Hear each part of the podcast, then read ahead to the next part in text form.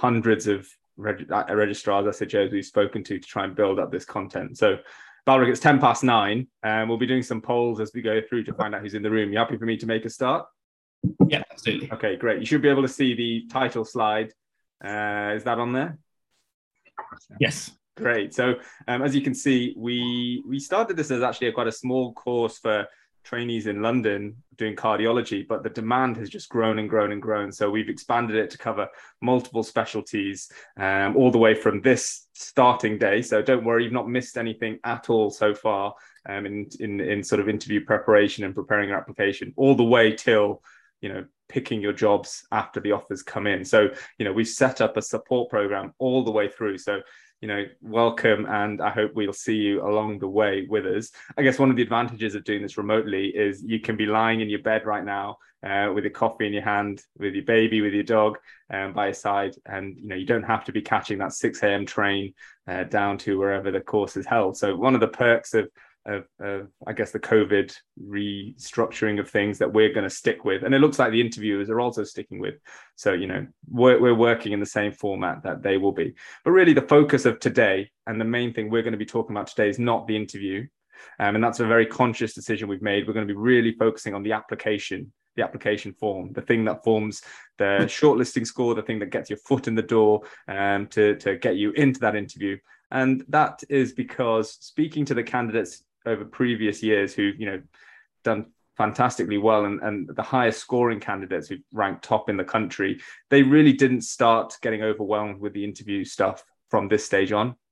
So you know this is really not the time to have well, in, in my view and in the views of people we've spoken to, to start getting worried about the interview preparation. Really, now you're a week ahead or a week or two ahead of when the application window opens. So this is the perfect time to start getting things ready and give you that head start with the application form. So, you know, wherever you are in the UK, we're so glad we're able to sort of be more equitable and level up. Uh, you know, and give everyone access to uh, this the, this course by doing it virtually rather than face to face anymore. And you know, we hope there's something in here for all of you. We've gathered hundreds of opinions to form this, so I hope there's something that you can take away for yourself from this that benefits you. So we'll be going through all the different components, but really have, have a clear idea of where your weaknesses lie and where you want to be working on. And that's really why we circulated that application form guide in the last few days for you to help sort of reflect on where you think the areas for most growth are um, and the areas of where strengths are as well.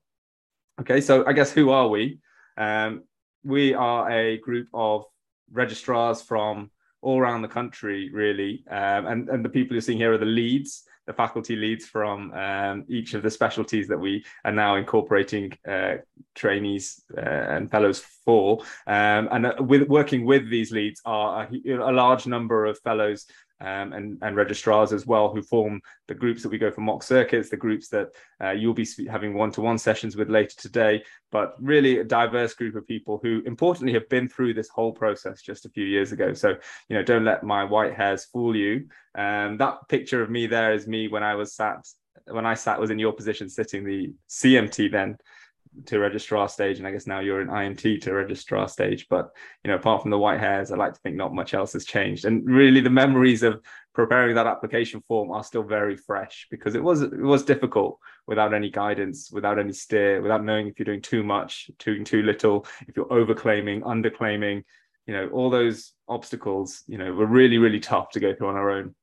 So, um, uh, yeah, uh, glad that we can now offer this for you. So really just a brief agenda, which we'll whip through uh, this slide, but we've done the registration and welcome. Um, please, as Balric said, keep your videos on if you want to. Please put your hands up. Please use the chat. That is what Balric and, and everyone else whose faculty are here to do, to go through your questions and either answer them directly for every everyone. So please put them for everyone. Um, or uh, if they think your question is really relevant, he, he'll interrupt me and we can have a discussion live uh, during the talk. So please engage. Welcome everybody once again. Uh, glad you can join us on a Saturday morning. Uh, we'll then go through the 2023 application process and then talk through the timeline, talk through what you should be doing at what stage, um, really when the different timings, the different things are, and really how we would suggest different ways to approach the interviews for your uh, specialties, well, application and then interviews. Then we'll really get to the nitty gritty by 9.30, and that's really what we're all here for, is looking at that shortlisting form. You know, in previous years, we've really just focused on the breakdown, which is talking through each chapter step by step and focusing on where you can pick up tips, where you can pick up extra points, what the different um, tips you can be doing right now the next few weeks. We've expanded that section really just for this year alone because there's been so much change introduced in June, July 2022. And in, in my perspective, just slipped in to the PH uh, recruitment website without much notification. You, you as as fellows as IMTs may have received notification of all the changes. You know, it would be great if you put in the chat if you have been told about the substantial changes that have been made to the medical registrar application process. I mean, we've seen on Twitter and on social media about the huge number of changes in the surgical application form. Um, and, you know, it's not as drastic as that, but still, you know, I haven't, without digging myself, really heard much about the changes to the medical uh, ST4 application process. So it'd be great if you could just put in the chat if you or your TPDs have circulated anything, have sat down with you, have been through it at all. Don't worry if you haven't, because that is exactly what we're going to be doing today. Um, yeah, a lot of people come back in the chat and they're saying, yeah, just seem to stumble across it or found out a few weeks ago, had yeah, had a whisper from a local TPD, things like that. So um, yeah, I think it is it is definitely the biggest change, and we were staggered like this moving the goalposts, especially after what happened two years ago when they moved the goalposts. Um, yeah, there it's um, astounding they did this without making people aware because actually people prepare, prepare their application forms and what their points are aiming for a long way in advance for something. That's it, yeah, because they made the changes and agreed the changes in July um, and implemented it from you know October November. Normally you give a couple of years warning. Um, not this year and i'm not going to get political about it or express my own opinions but you know that is it and you know one of the reasons for putting on a course like this is because so the person who put in the chat said it right is, is some people have an unfair advantage because they get that whisper from the tpd who's on the panel whereas the vast majority don't and the same happens down at interview the people who are friends with or work in centers where the tpd works um, you know, really have a significant advantage. And I'm saying that as someone who's benefited from that um, in the past. And uh, I, I, think the advantage of courses like this is now by doing it virtual as well, all you have to do is click on on Zoom at the right time, and you have potentially access to all that information that is often kept in silos and in hubs um, for for those individuals working at those centers with those tpd So you know, really glad that we can share it. And so, you know, if you have any things that you think we've missed, please, please put that in the chat because it'll benefit everyone else, all the other hundreds of people in this room, but also future generations, because maybe we have overlooked stuff um, in all the research we've done. Then um, 1045-ish, we'll talk about what you can be doing now. So the points that are still available, where to be focusing your energy in the couple of weeks before the application window opens, in the six weeks before the application window closes. And then we'll also be looking further down the line at what you can be doing before February, March, uh, when, when, when the um, interviews uh, take place themselves. Now, because we've got such a diverse well, I say diverse. We're all we're all still uh, medic, medics here uh, because we've got such a diverse number of specialties in the room today. We are going to really be focusing on the general tips for the first hour and a half. Okay, and that's because the application form is largely very similar uh, across the board. However, there are some specialty specific points uh, that are different in the application form between different uh, specialties. And that we'll really be picking up on at 11 o'clock in the specialty specific breakout rooms. Similarly, if you have some specialty specific questions about this sort of QI project, this sort of presentation, about the commitment to specialty area, don't worry, that will all be discussed at 11 o'clock and we'll intentionally not cover that in the first hour and a half and save that for your breakout room with the faculty leads from your specialty and by faculty leads i mean registrars uh, who are working currently in, in that specialty who are familiar with the, the process and, and have worked with uh, trainees before. Finally we'll do a quick debrief um, at 11.45 and we can extend that on till as long as we've answered all your questions. So don't worry we're not going to be leaving you um, at 12 we'll, we'll keep going until we can get through everyone's questions. But then at 12 o'clock the people who have got their one-to-one clinics um, will will go to a different uh, zoom link uh, uh, which you should already have uh, for your one-to-one sessions and don't worry if you haven't got one or don't worry if you aren't prepared for one today uh, I'll come back to later on what we're doing uh, for those people who haven't had a chance to have any individual personalized feedback so far uh, and may want to revisit that down the room. Guys, I just want to say sorry if you weren't able to get a one-to-one slot. We were just absolutely astounded by the demand for this the course and the one-to-one slots. So yeah, yeah depending on how intense this gets. Um, at around 10 10 30 we may put in a coffee break so you know if you're if you're feeling like you're dozing off or, or not focusing, then please just either you know put an emoji in the chat or or or just privately tell Balric and we can work it in a bit sooner because there's a lot of information that comes through here. So you know, do let me know if you need to take a five minute break. Great. So that's enough for me for now. Uh, we're going to find out who's in the room with us. Um, and so, uh, Sharma, if you're able to launch the polls, I just want to say a big shout out to Sharma, Sashi, Haroop, Manas, Chelsea, um, everyone who is supporting the running of this course as well, who, who, who will be in the chat, who have really you know worked day and night to help us put this all together for you. So, thank you all of you, um, as well as the faculty leads. So, first poll is up and um, people are already putting in. So really just looking at that first question, what's your training background? Um, we've run this course over a number of years, and you might remember that uh, two years ago, when there was the transition from CMT to IMT, there was that gap year uh, where you had less jobs, but really mainly fellows applying um, because the most of the IMT2s didn't achieve the competencies to apply because they needed to complete IMT3. Um, so it was a you know a big mix there. Last year we saw things flip back a little bit where we had mainly IMT3s, um, but you know we have a large number of fellows who come through this course, and we have got a large number of um, international graduates who you know uh, face different challenges as they're applying through this process. And you know we're really proud to say that many of those IMGs have done incredibly well from this course. And so, you know, although we're talking about people's training backgrounds, I don't want any of you to think that this is a pro or a con. It just needs means you need to be aware of where your strengths lie, where your weaknesses lie, and where you need to work to to tailor your preparations for you. Right. So we can publish that poll. Uh, it looks like we've got 100% participation, which is oh, 71% participation, which is more more like like what I would expect. Um, so if we share that result, you'll see that most people in the room are IMT3s.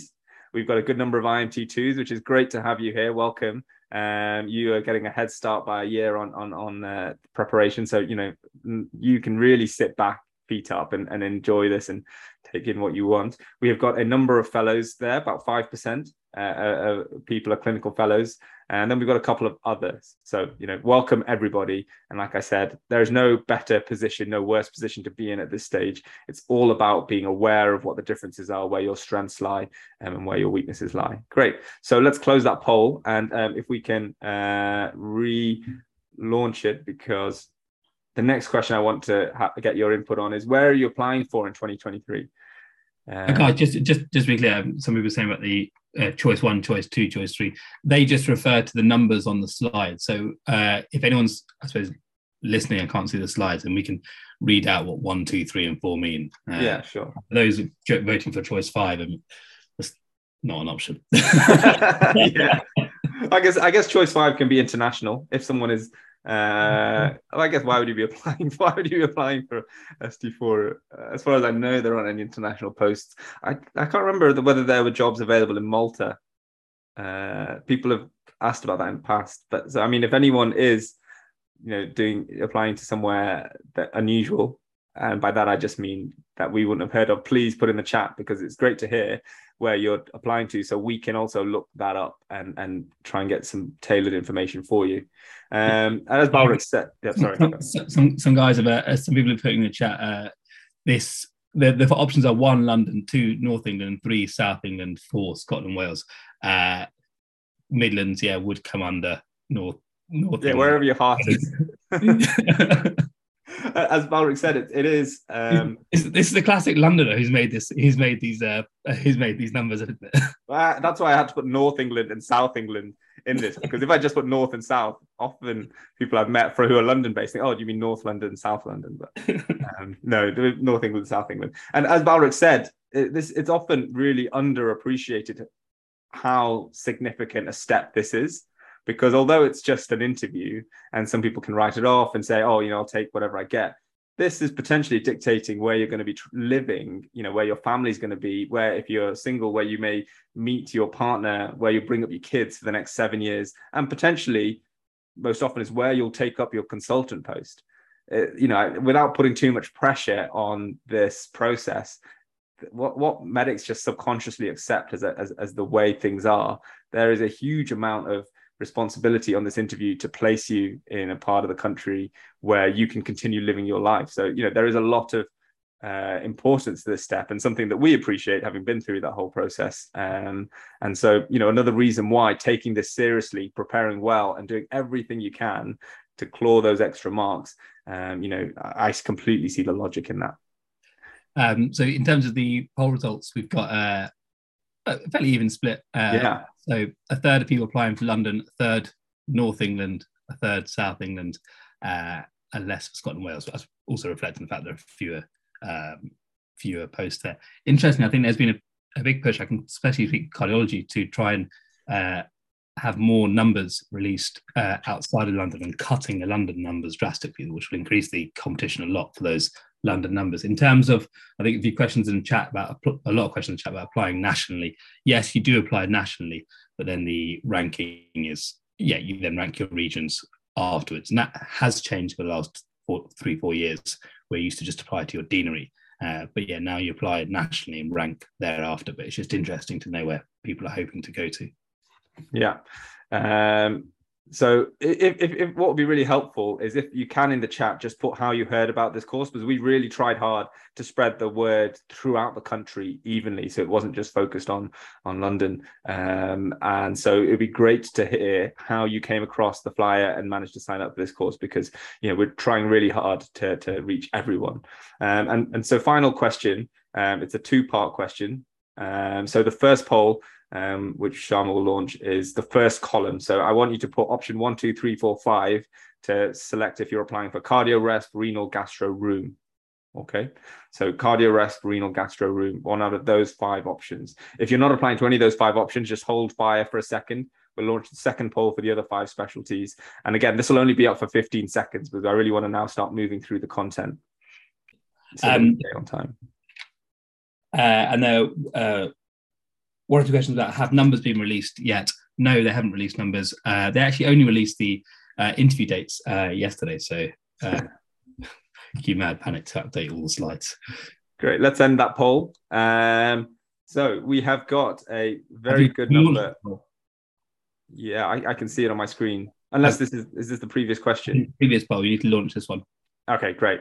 So let's give it another 30 seconds from here. Um, one Go on, sorry. I was just saying, if you're applying for any of the first five specialties, put your numbers in. If you're applying to the second five, so neuro, heme, geris derm, endo, just hold fire for a second.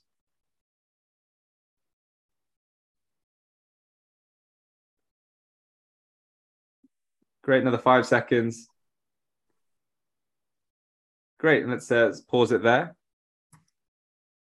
Lovely. So um, we have pretty good spread actually. Um, we have a fair number of cardio uh, applicants, um, but we have representation from all of the other four specialties. Great. So let's stop and relaunch that poll again. Um, and now, when this poll comes up, what I'm looking for is that second list of five specialties. So neuro, heme, geris, derm, endo. Um, if you're applying for any of those, please indicate.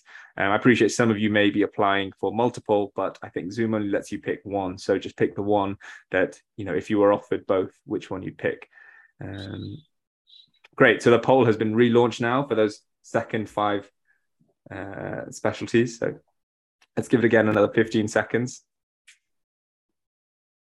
This is great because you know we we really tried hard to reach out beyond what we've offered in the past, which a couple three four years ago was just cardio, and then last year um, we've opened it up to more specialties, and this year we've opened it up to ten. Um, so you know, it's great to see people from all those specialties hearing about this and logging in today. So let's end this poll. And again, you know, good numbers across the board. Um, so I'm, I'm really glad we have got specialty breakout rooms for for you, um, and also we have uh, you know kept the majority of this talk applicable to everyone here. So um, we'll end that poll. Oh, has everyone seen the results, or was I just talking to myself?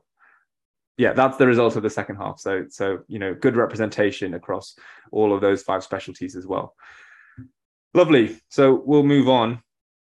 And as I was saying, you know, I'm not going to get into the politics. You tw- you can use Twitter for that if you want to, you know, be controversial, be want want to sort of give voice your opinions, which you're completely entitled to do um, about the unfairness of the changes in the process, or even you know the unfairness of the application process as a whole. You know, like I said, there's so much responsibility on this process, and ultimately you've got one form and one 40 minute interaction with two other doctors, and that decides all of this. Tough. It's a tough position to be in. But what I would say is for now, until March, just forget about the politics, forget about is it fair, is it the best way to do it? If you want to change the system, you know, engage with your representation uh, afterwards. But for now, forget the politics, play the game. Because, you know, I call it a game uh, in a light-hearted way, but actually what I mean by that is there are specific things you can do, specific steps you can take to improve how you you come across. Because you know what courses like this don't do is give you the content to increase your score. You know we can't give you a quip here but what we can do and what we have done in the past is improve the score that you go to uh, when you fill out that application form and then improve the score you get at interview. So you know we're here today to help you understand the process so you're not worrying about it on your own and so you're not leaving points on the table because you didn't understand what they were asking for and then optimize the score you put in in each section of that application form. So understand and optimize. There are two goals for today. So let's very briefly look at how this application form fits into the overall process um, this is a well, I've taken the cardiology um, timeline here, but when you go into your specialty specific breakout rooms, you will have a specialty specific timeline there. They're largely very similar, especially in the, the first half of the program, um, which is you're all of that red dot, you know, on, on the left side of your screen, the application form webinar. So you've all started um, on this journey. Your application window um, is due to open in, uh, I guess, two, three, three weeks uh, from now. So, you know, you've got a bit of a head start to get yourself ready for that. Um, and that closes on the 8th of December, which is a good, good amount of time, really, I think, for it to be open. And I think an important thing is you get a break, right? That Christmas break. I mean, whether you're clinically having a break or not is a different question. But in terms of the process of applying, you get a, a clear break from application form um, from now till start of December, and then pick things up again um, in January. And on there, that that we I've put the optimized interviews interview course for cardiology, and again that'll be shown specialty specific for each of you um, in your breakout rooms. But we've put that sort of at the early phase of your interview practice window, so we can really help uh, implement strategies from that early step on. Um, difficult, you know, some specialties are very vague about the application window. Uh, you know, this being a very good example from 6th to 23rd.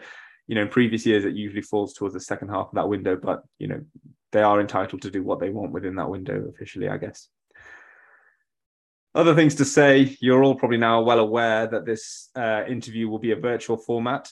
Again, they've not officially launched said that about this year, but you know, whispers suggest that's the case. That's what they've done in the last two years. There've been huge cost savings for HEE because of it. It's worked well, and they have said on their websites that they will want you to upload your data um, virtually. Uh, so you know, everything points to this again being another year where your interviews are held um, virtually.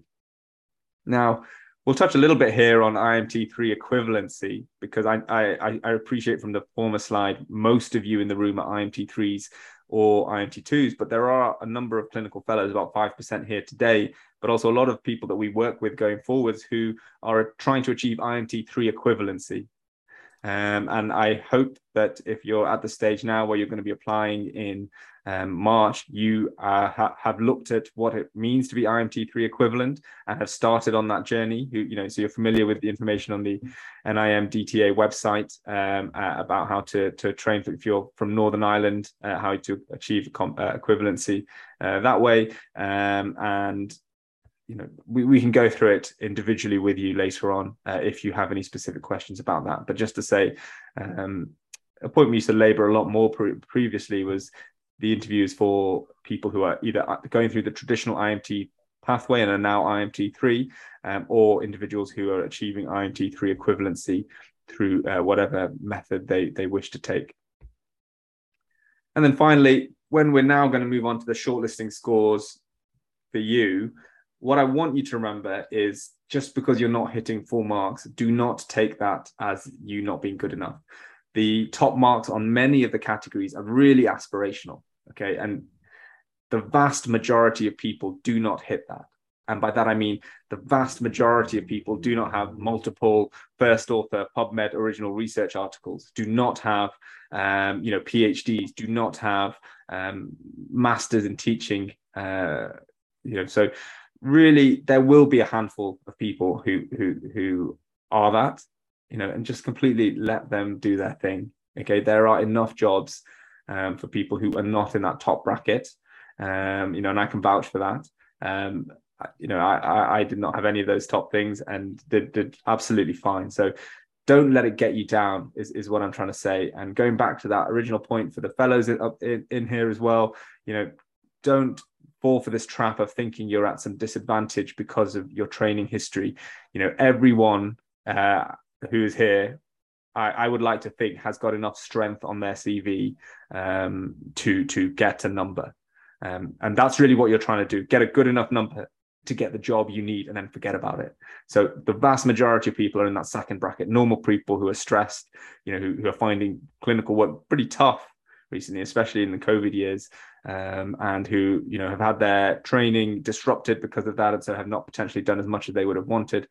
You are the majority, okay? So do not feel the victim because that is what you are your peers are most likely to be as well so relax there's plenty of stuff you've got to be proud of um, on your CV. I'm certain of it. So um, again, this is something which we'll pick up on in your specialty specific breakout rooms. Um, the shortlisting process is really just getting your foot in the door. Okay. Application numbers exceed interview capacity. That was the case, especially when it was face to face. We're seeing them being a bit more generous now with calling people to interview now that it's virtual. Okay. So I really don't want you to get too bogged down with your raw score. Really, what you want your shortlisting score to be is enough to get your foot in the door and enough of a representation of you so that the examiners, when they look at that document in front of them before they do that interview, they understand who you are. For some of you, uh, it'll also need to demonstrate your commitment to specialty. And that's something which we'll go through uh, in the specialty specific breakout rooms, but there is that additional component. And the reason I put these, these histograms up here, which again, you'll see for your own specialty in the breakout rooms, is because what I want to show you is, um, well, let's go through to this slide here actually. This is how your score and how your uh, rankings will be adjudicated. Okay, so actually the application form forms a very, very small part of it, right? So the 10 minute clinical scenario station, is potentially as many points as you've got up for grabs as your application form score. However, whatever you can do, oops, let's go back again. Uh, whatever you can do to get yourself extra marks, you should do, if that makes sense. So, you know, this application form, you know, is a very small part of that overall score, but whatever you can do to claw those extra marks really go for it at this stage and don't under under you know don't do yourself a disservice by not taking those marks that are available to you because for every one point you can get as you can see in that top histogram you may be jumping up 35 ranks in your shortlisting score so you know I, you might not be able to see the numbers but i can on this if you score a, a 53 um, and then you do something that scores you a 54 on your shortlisting score in 2020, that will put you up 35 ranks in your shortlisting score. And that will get diluted down after your application. But you know, whatever you can do to get every extra mark, it translates into an exponential improvement in your position in that queue. If that doesn't make sense to you right now, we can go over it again in the breakout rooms. But really, the bottom line take home message is if there are marks on the table do whatever it takes to get them because it makes a very, very big difference. And again, just going to that point again that, um, you know, keep it in perspective. You know, you have worked incredibly hard to get here, and the majority of that is to be demonstrated at interview. Okay. Um, this is uh, a form that you fill in to for them to w- weed out the you know the complete no hopers in the sense that people who have not even done the basic competencies who who are not eligible really and then to form some sort of uh, coordination of your score. So you know in perspective this is a very small part of your overall score is to get your foot in the door. Everything you can do to improve your mark do it but don't carry any stress with that. Um, and you know it's it is a it is a tough journey actually. Um, to go through the whole application process. So, you know, make sure you remember that stamp, make sure you don't burn out on this application form. So the website uh, suggests it takes 10 hours to prepare your application form. Um, I've, I've muted this this video for a second, but really, what Sam, who you know did incredibly well and ranked, you know, in, in the top top few in the country, um, sorry, the name's wrong there, ranked in the top few in the country uh, for cardiology, is saying is really don't start too early because it is tough. It, you know, I put that Rocky Balboa stairs montage up there to really say this is, uh, you know, really, you know, it's a mental challenge. It's a mental marathon. And if you start too early with your interview preparation, even with your application form, um, you know, you don't want to burn out. So, you know, really take it easy. You know, you've got plenty of time. You're now three weeks out from the window opening start gradually start building up to it but do not start you know staying up till three o'clock in the morning to to to, to perfect those paragraphs okay? 10 hours is sort of what it takes to prepare your application form um, and a lot of emails that you'll need to send around to get all that information. So really that's all i'm going to say about the process in general before we move on to the form itself and the different segments. Balric, any big questions coming up about that timeline, that process, anything we've covered so far? Uh, no, I mean, some people are asking about the graphs and where we get the uh, dates from. I put the, uh, it's the old ST3 recruitment page. Um, they put everything on there. Um, and yeah, Tom's just answering some questions about uh, the shortlisting score and how it's used. But uh, no, completely agree. It's um, don't don't leave everything to the last minute and don't stay up till three o'clock trying to get all the emails and your consultant won't thank you if you're trying to get this quip done two days beforehand. Uh, so do just plan what you can realistically achieve uh, over the next uh, six weeks. Yeah. Um, and that's why we're starting this a little bit early before the window opens, because in three weeks' time, when everyone gets that email, everyone will be rushing to get those references, those docs, those, you know, whatever sign offs they need, whatever degrees they need to get hold of. You by being here, hopefully have got a three week advantage and a head start when things are quiet um, for your consultants. You know, they'll be coming back from half term um, in a good mood. Uh, so now is a good time to start getting things organized so you can get ahead of the game before your, uh, you know, other, other people who are trying to do so as well. Um, good. So let's have a look at the application form. We've given you all a sneak preview, um, and I hope all of you have managed to download uh, the application form guide, which we have uploaded on our website. If not, just just let us know in the chat, and uh, Sharma can potentially share the link again with you for that. But really, the first slide that we put in that pack is this overview table, and this has changed a lot compared to previous years in terms of what you score marks for and what you don't, and we'll go through that. But really, keep this to hand if you are working on a laptop, because as we go through the various sections. I want you to try and calculate your own scores today based on you know your memories of what what, what you you think you'll score um, in each section. And you know this does not go any further than yourself. And for those of you the one to one with the registrar, you discuss it with there. So you know please keep uh, this as factually accurate as you think you are going to score. Um, so you have a realistic idea of how many points you've got now. Um, by the end of this uh, workshop, I hope you'll also be able to fill in the expected points by deadline day. Because what I want to leave each of you with is the idea that you can do things in the next six weeks to increase that score. So, what you're scoring today is not necessarily what you'll be scoring in six weeks' time. So there are tips and tricks for each of the, well, for many of the sections that I think you can pick up additional points for if you're not already scoring full marks in them. So for, I, I hope for many of you, the points by deadline day will be different from the points you've scored today. Okay. So we've spoken a lot about the change. Let's dig into that a little bit more. Um, so this is a summary of all the different changes that have happened between 2022 and 2023. And we'll look through them individually in a second. But I think these are really the main uh, sections that they've changed. And again, I'm not going to be political. I'm not going to give you my view. I'm not going to suggest whether certain things are right or wrong. You can put that in the chat if you want to. Again, none of this will get back to your TPDs, HE, or anybody. But you know, let this be a forum for you to voice your opinions or what your thoughts are if you want to. Um, undergraduate degrees now count for nothing, which uh, I was speaking to Tom about this earlier. You know, would have meant a real uh, difference to both of us because we both did integrated BScs, and of course, at the time, you're not thinking oh, this will get me extra points when it comes to ST4 interview. But you do think it will help, right? Part, part of the reason for me was partly because I enjoyed uh, translational medicine, I suppose, but a large part was also because I I was getting an additional degree that I thought would look impressive on my CV to the point that it would put me in a good better position, but not anymore. Uh, they are not there.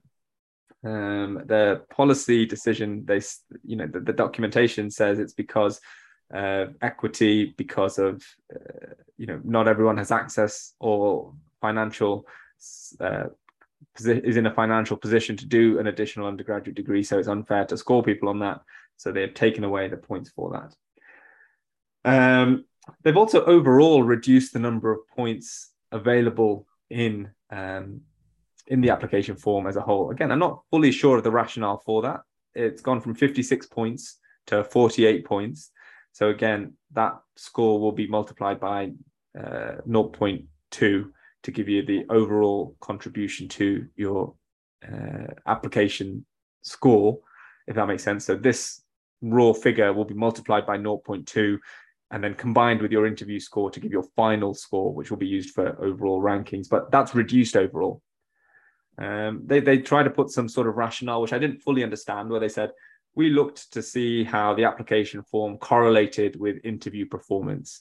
Um, fine, fair enough. They're trying to compare interview performance as the gold standard of what's good and what's bad. And then they said we found no correlation, but we bore this in mind. So I don't fully understand why these changes and the change in the overall scores were made and the, the relative weighting, but it's not clear in the documentation that I've, I've read, and I wouldn't want to comment further than that. Um, you know, so the, the additional thing that you all will probably be aware of is that the points for the MRCP are back. So if you'd applied last year, you'd have got nothing if you had done your paces, nothing in terms of what you'd scored for this uh, application. And that's because limitations of access to PACES exams during COVID. Uh, they obviously feel that that limitation of access has now been resolved, and anyone who wants to do paces is able to do paces, and so those points are back in. They've put in their uh, documentation as a caveat. They will revisit this again next year. So let's see, let's see uh, how how how that pans out. But again, if you have got full MRCP to uh, by the time the application window closes, right? So it's not that if you're waiting for a result by December the seventh or whatever it was that that gets you any points. But if you've got full MRCP, which means including paces, by the time the application window closes, you'll pick up eight points for that, whereas last year you would have got none. Okay, so we can go through the changes in more detail, but we'll go through them also as we go through each section individually. Um, again, uh, as we go through each of the individual sections, I hope you've all got access to your keypads because we'll be looking at everyone's individual scores just to see what the layout of the people in this room is. Again, you know, this is purely just for our understanding so we know which sections are people ranking really highly in. So if the majority of you have scored all the marks for publications, then great, we will skip over that quite lightly. Whereas if there are a lot of you who have not scored the full marks or scored highly in and let's say teaching we'll focus more on that. So that's really the purpose of this score. And there is no way we can trace back who scored, who wrote what. So you know, feel free to be as uh, genuine as you are comfortable to be. Again, there is no trackability to it. It's all completely anonymous, as you know.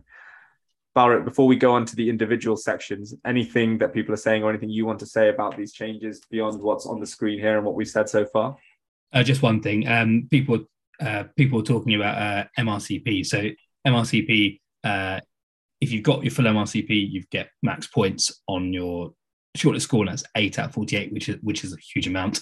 Um, you do indeed need to have your MRCP fully done by the time you accept your offer.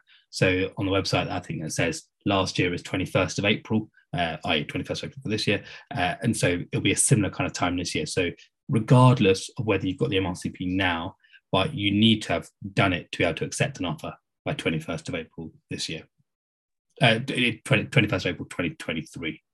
Yeah. I mean, and you can sit and, and, and think about why they've done these changes. But as Balric said, the MRCP now counts for eight out of 48 uh, total points, um, which is sort of about, you know, I did the math before, about 17%. If the total pool of points available for the application form was still 56, it would be a much lower percentage. And so, really, what they've done is upweighted the MRCP, upweighted publications by not reducing it, um, downweighted additional achievements, downweighted, you know, presentations, downweighted training and teaching, leadership.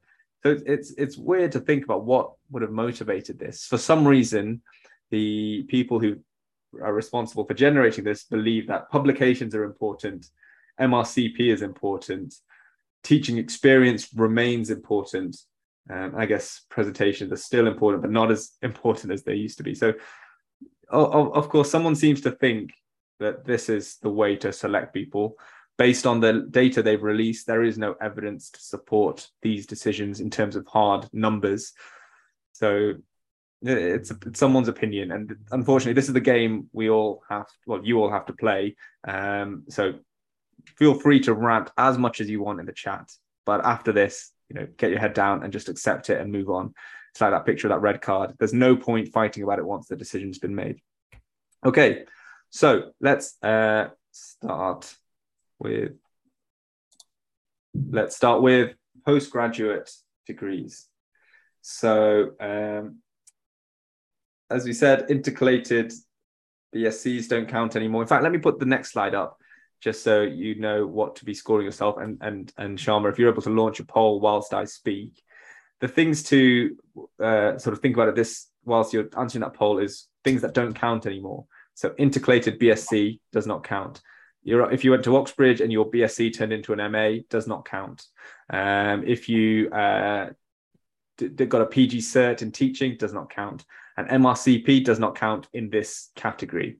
You know, if you've done full MRCS, FRCS, whatever, does not count. Um, so let's launch a poll uh, and see how the various people in this room have scored. Um, so again, before you select anything, yeah, use the numbers. Choice five meaning five points let's relaunch that poll for a second, Sham. I should have made that clear before we we we um, started. So use the different numbers to be the scores for each uh. So you, can't you can't actually score zero. and I think quite a lot of people will be on zero for this. So why don't you actually just think it as um, so choice one is zero points, choice two is one point, choice three is three points, and choice four is the max, which is four points. Okay, good, fine. So let's relaunch that poll. So Four is four points. Choice three is three points. Choice two is one point, and choice one is zero points. So you know th- this is tough, but we're we're constrained by Zoom a little bit here. Um, so you know, again, I want to go back to that point that I made earlier. Do not at all think you're less competent uh, to be a registrar just because you don't have a PhD or an MD and not scoring four points in this section, or even three, or even two, or even one. You know, it is absolutely fine for um, you know you to be in whatever position you are uh, in at the moment. Uh, so don't take this section at all. There are some sections where I have uh, put stars next to the titles because I think they're sections you can try and really improve your points in uh, over the next couple of weeks. This is not one of them. Okay. So this is one of the sections where what you get today, I can't really see a scenario where that's going to change before December 7th. So um, great. Let's close the poll there. We've got a good number of answers. You know, as as uh, I, I would have scored um, back in the day with this setting and uh, you know as, as, i think even balric and tom and most people that i know uh, the vast majority of people are scoring uh, nothing on this yeah you know, absolutely reasonable uh, and you know i would really not think twice about this um, so i'll move swiftly on the only thing I would say to those people who have picked up marks, have you got your degree transcript? Because you will need to upload that evidence. Do not leave it till the week before or two weeks before to contact your university. Go get that transcript now and put it in your evidence folder for you to be ready to upload in January uh, when it comes through. Um, yeah. Yeah, yeah. So, so some uh, just a, a, a, few a few questions. So uh, people talk about uh, MRC GP. Yes, that uh, can can count. That's okay. one point in the uh, things. If you've done it, M, something separate to MRCP, it's not relevant to your current application, then yes, that counts. Um, and then, yeah, as far as I'm aware, um, and I will try and check this in the morning, integrated masters the same as integrated BScs. I don't think they, uh, I don't think they count, but I will try and clarify. I think most people uh, agree they don't count. Yeah, I mean, uh, they've been explicit about the masters you get from Oxbridge uh, not counting. So that's a whole a different conversation, but uh, doesn't count here. Uh, yeah, no, I see that point about GP written here, so that's a good good point to mention if anyone has that. Um, and again, unfortunately, if anyone is doing uh, a master's separately, but you have not completed, it does not count. Uh, again, don't worry about it because that's just the way it is, and it's something which will score you points when you come to interview. As in, I think it'll impress the examiner. So don't worry if it's not scoring you these postgrad section points. Again, not much more I want to say on this topic because I think there's not much you can do. Right, um, let's go through to additional. So uh, this is the additional section. And in fact, let's go to this slide here. I've put a star here because I think this is a section where many people can pick up points if they, you know, give it a bit of thought. So let's start the polling, uh, Shama, for this question. Again, uh, Balric, how do you want to do the? the yeah, so what, what, why don't we do uh, zero for zero points, uh, one for one point, two for, oh, sorry, if you, if you, oh, they've, they've actually launched poll with zero as an option. Yeah. Oh, fantastic. We've got zero. Great. So zero, one, two, three. And there should be no one scoring four here. Um, I will take the person who scored themselves four to actually mean three uh, because there is no four points available. Now, whilst people are putting their scores in. The reason I put a star here is because of the language used in uh, that top top three out of three section. Okay, if you have scored more than 18% of the year, um, sorry, if you're in the top 18% of the year, um, it, then then you can uh, claim three points in this section, and that is such a weird boundary to put that I'm not sure if I knew where I sat when I completed my MBBS. Uh, and so, you know, I guess you'd remember it if you were in the top 1%. I guess you'd remember it if you were in the bottom 1%. Um, but, you know, top 18%, were you in that? You know, technically speaking, about 18% of this room. So there should be about 40 people in the room now who should be scoring three out of three just based uh, on on on that. And so, um, if you got an honours distinction, which meant you were in the top eighteen percent, you should get marks in this section. Um, so have a look through your transcripts. Have a look if you got a ranking um, in that. And if you think there's any sort of discrepancy about it, then all you need is a letter from your university. Now, um, I'm just reading this language again. Um, so for the, for this, I would I would just say so people who are unsure whether something counts or not. I think medics are awful at underselling um, underselling themselves. So if you think it might count, then I would absolutely claim for those points, and they they will come. They the uh, the admin team will come back to you and say yes or no. Um, but you won't get pulled up for probity because, for example, I think someone said here national scholarships does that count as a, a, being awarded a national scholarship? Is that same as national prize? I mean I, I think you've actually been selected for you've gone through a selection prize winning process to get that national scholarship whether it's a prize or the actual name is a prize or a scholarship i think it's the same uh, same thing. So i think that would count. In terms of our high achievement awards so just be clear the th- score three is for what you've done honors or distinction on your final medical degree. Um, and that's being the top 20% of your year group at the end of your uh, at, at the end of your primary medical degree. So it's MBBS with honours, MBBS with distinction. Uh, and again, you can always go back and ask university, yeah. was that top 18% and could you provide a letter showing this? Uh, and then try and claim.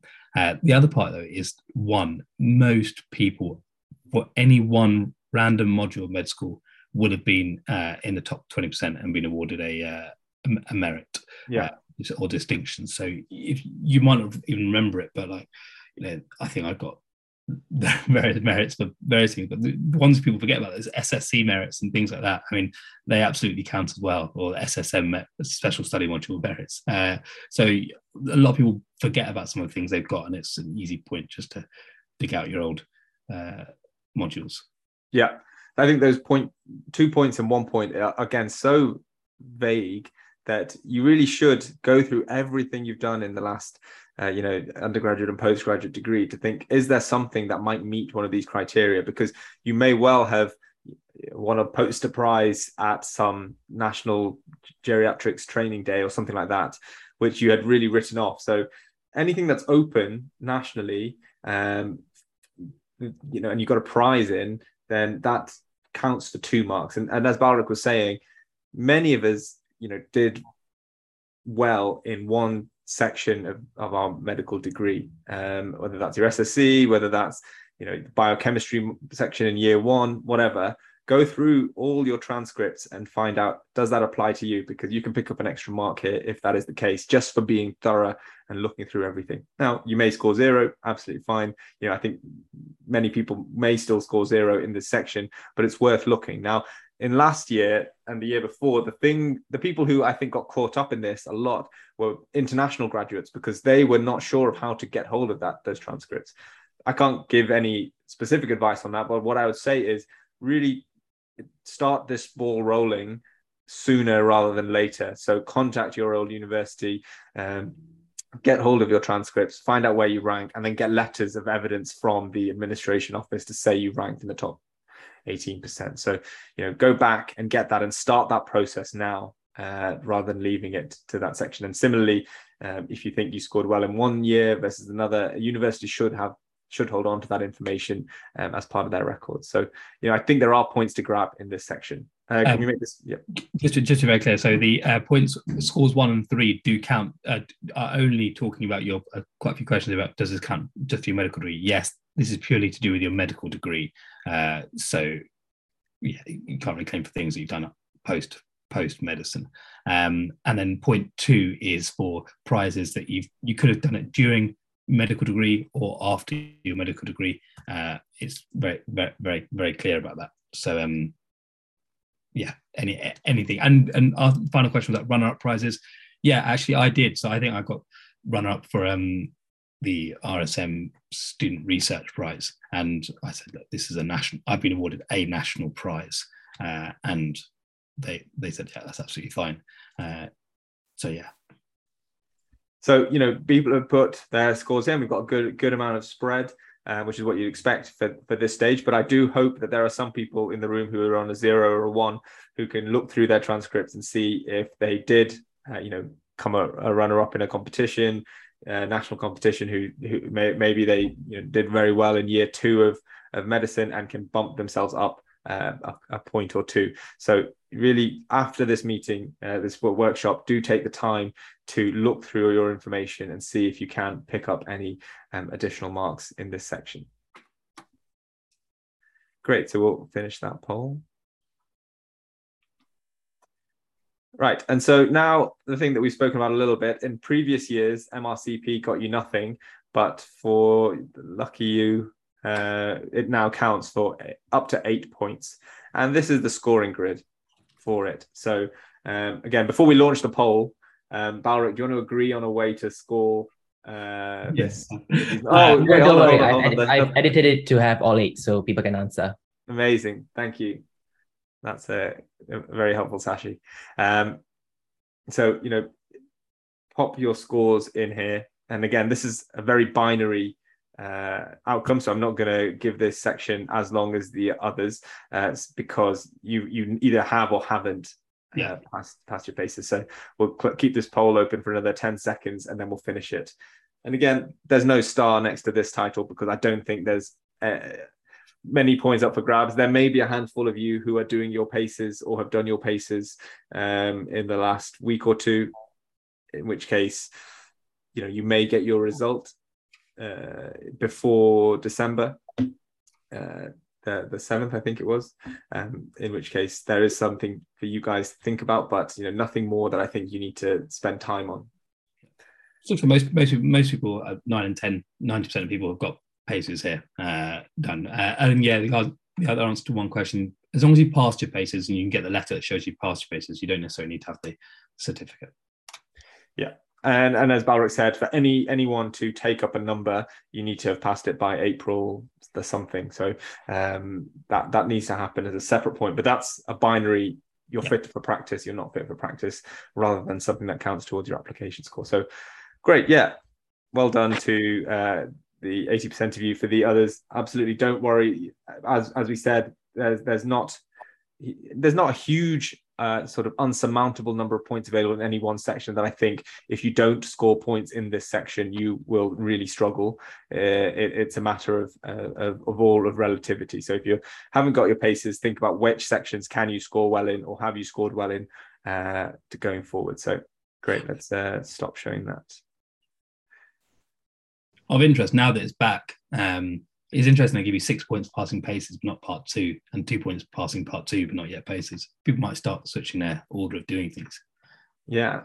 Yeah. Anyway, move on. cool. So um, presentations and posters. And again, this is something that I, I have put a star next to. Um, now, first of all, I just want to get everyone's opinion without going into too much detail about this, the, the, the where I think the additional bonus points can be picked up in this section. Um, but so based on just what you would have scored yourself yesterday, uh, what do people score here, uh, Sashi? If you're able to launch the poll, again, use the raw numbers, I believe, on the poll to correlate with the raw numbers available here. So again, we should get no sixes, we should have no fours, no threes, and no ones. Um, how many points are people picking up? So I'll just read through what's written here. Um, seven out of seven is oral presentation, in which you're the first or second author which is interesting, uh, given at a national or international medical meeting. Um, five is for a poster with those same caveats. Uh, five is also if you presented an oral poster at a regional meeting.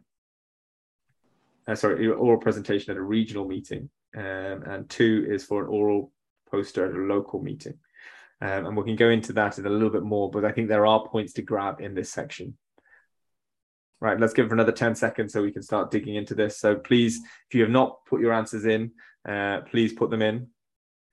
Five, four, three, two, one. Great, let's end that. Great. So looking at the scores here, we have got the majority of people either scoring a five or a seven, which is, is fantastic. And I think that's what we should all be aiming for in, in this section um, because the language here is really generous if you really dig in um, and think about it. Firstly, I want to draw your attention to uh, the second authorship status for presentations. So there may have been a situation where you contributed to a piece of work and your consultant or your registrar may have presented it, and there has been no official recognition of who the second author is. If you can get that confirmed, um, then that would potentially be worth seven marks for you if it was presented at a national meeting. So let's say, for example, I gave an oral presentation at uh, the British Cardiology Society. So that's a national meeting. I guess actually it's international because you have international um, attendees, but either way, that doesn't score me an extra marks by it being international. Um, then, uh, you know, I, I, work on a project with a number of um, fellows and quite easily one of those fellows could be the second author on that oral presentation, but it may not appear on those slides. They may be uh, may, may, maybe that name did not feature because I didn't feature any any other authors on it. But um, often there is an abstract that would have been submitted where you may be the second author, or often if that is not even done in the case, you may be able to approach the senior author um, to confirm that you were second author on this piece of work um, and, and use that as your, your evidence if that was the case. Now, the other point that I want to draw people's attention to is the third option here. So the score of five, but the second one. So the oral presentation in which you're first or second author at a regional medical meeting. Now, often uh, universities, which are you know cover a, a, region. So let's say Kings, which which I went to, covers Guy's, Kings, and Thomas's, which is a, a, a, region, run their own internal meetings. And if you gave an oral presentation there, um, then then that uh, you know medical training region, then that counts for five marks. And again, the, the tough thing is at those times you don't often think about keeping a record of the program which stated it or evidence. So you may need to go back to the person who organized that meeting and get that confirmation if it was a, a, a regional meeting in itself. But really again think hard about the presentations you have given whilst at medical school whilst at postgraduate. Um, is it regional uh, could it get you five marks? And thinking about the seven marks, are there projects where you have been second author on and not really been involved apart from the data collection, but that work has gone on to be presented somewhere? Um, is it worth chasing up your registrar to say, what did they submit as second authorship? Because there are points on the table here in the nuances and in the detail that you really should be giving um, attention to. Now, Baldur, yeah, you go ahead before I, I say more. Um, so yeah, I was going to say, I think the all I think for anyone who hasn't scored here, an oral presentation at a regional meeting is, if you haven't done it already, very achievable. There are other things. So regional medical meeting yeah. be, for example, i will talk about this more in the cardiology breakout room. But you know, something like you know, we have primary primary care trusts uh, that actually do regional medical meetings. Um, we have actually a London heart failure uh, London heart failure meeting that happens every month and you can present a presentation you can try and get a presentation accepted to present there. And that's something that actually can be done in the next six weeks if you try yeah. hard. So if you're at zero here or two actually three extra points is quite a lot. So, and it's not too much work to get these points. So really think hard. Um, the other lots of questions coming through just to get them post there's a difference between poster and a presentation regardless whether the poster you did an oral presentation alongside it it's really about the wording. So if you can get something saying that you've done an oral presentation, it's an oral presentation. If it's a poster, it's a poster, and they're going to be fairly binary about that.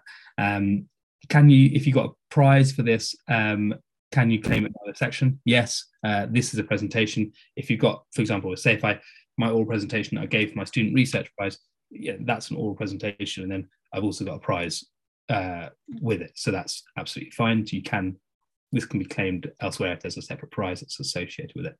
Um, and the other thing to say second authorship is for presentations, not that um, a lot of registrars or consultants who are presenting work that research that you might have presented or anything you might have been involved in, if you ask them, would you mind if I get put up the order list as second author um, just for my application? Most of them won't mind too much because yeah for registrars, when you get to registrar level, being second author, or third author, or fourth author on a oral presentation doesn't really change much for our CV. So if someone, the CMT said, oh, if an IMT said, oh, can I go second author? And I was second author, that's absolutely fine, no worries.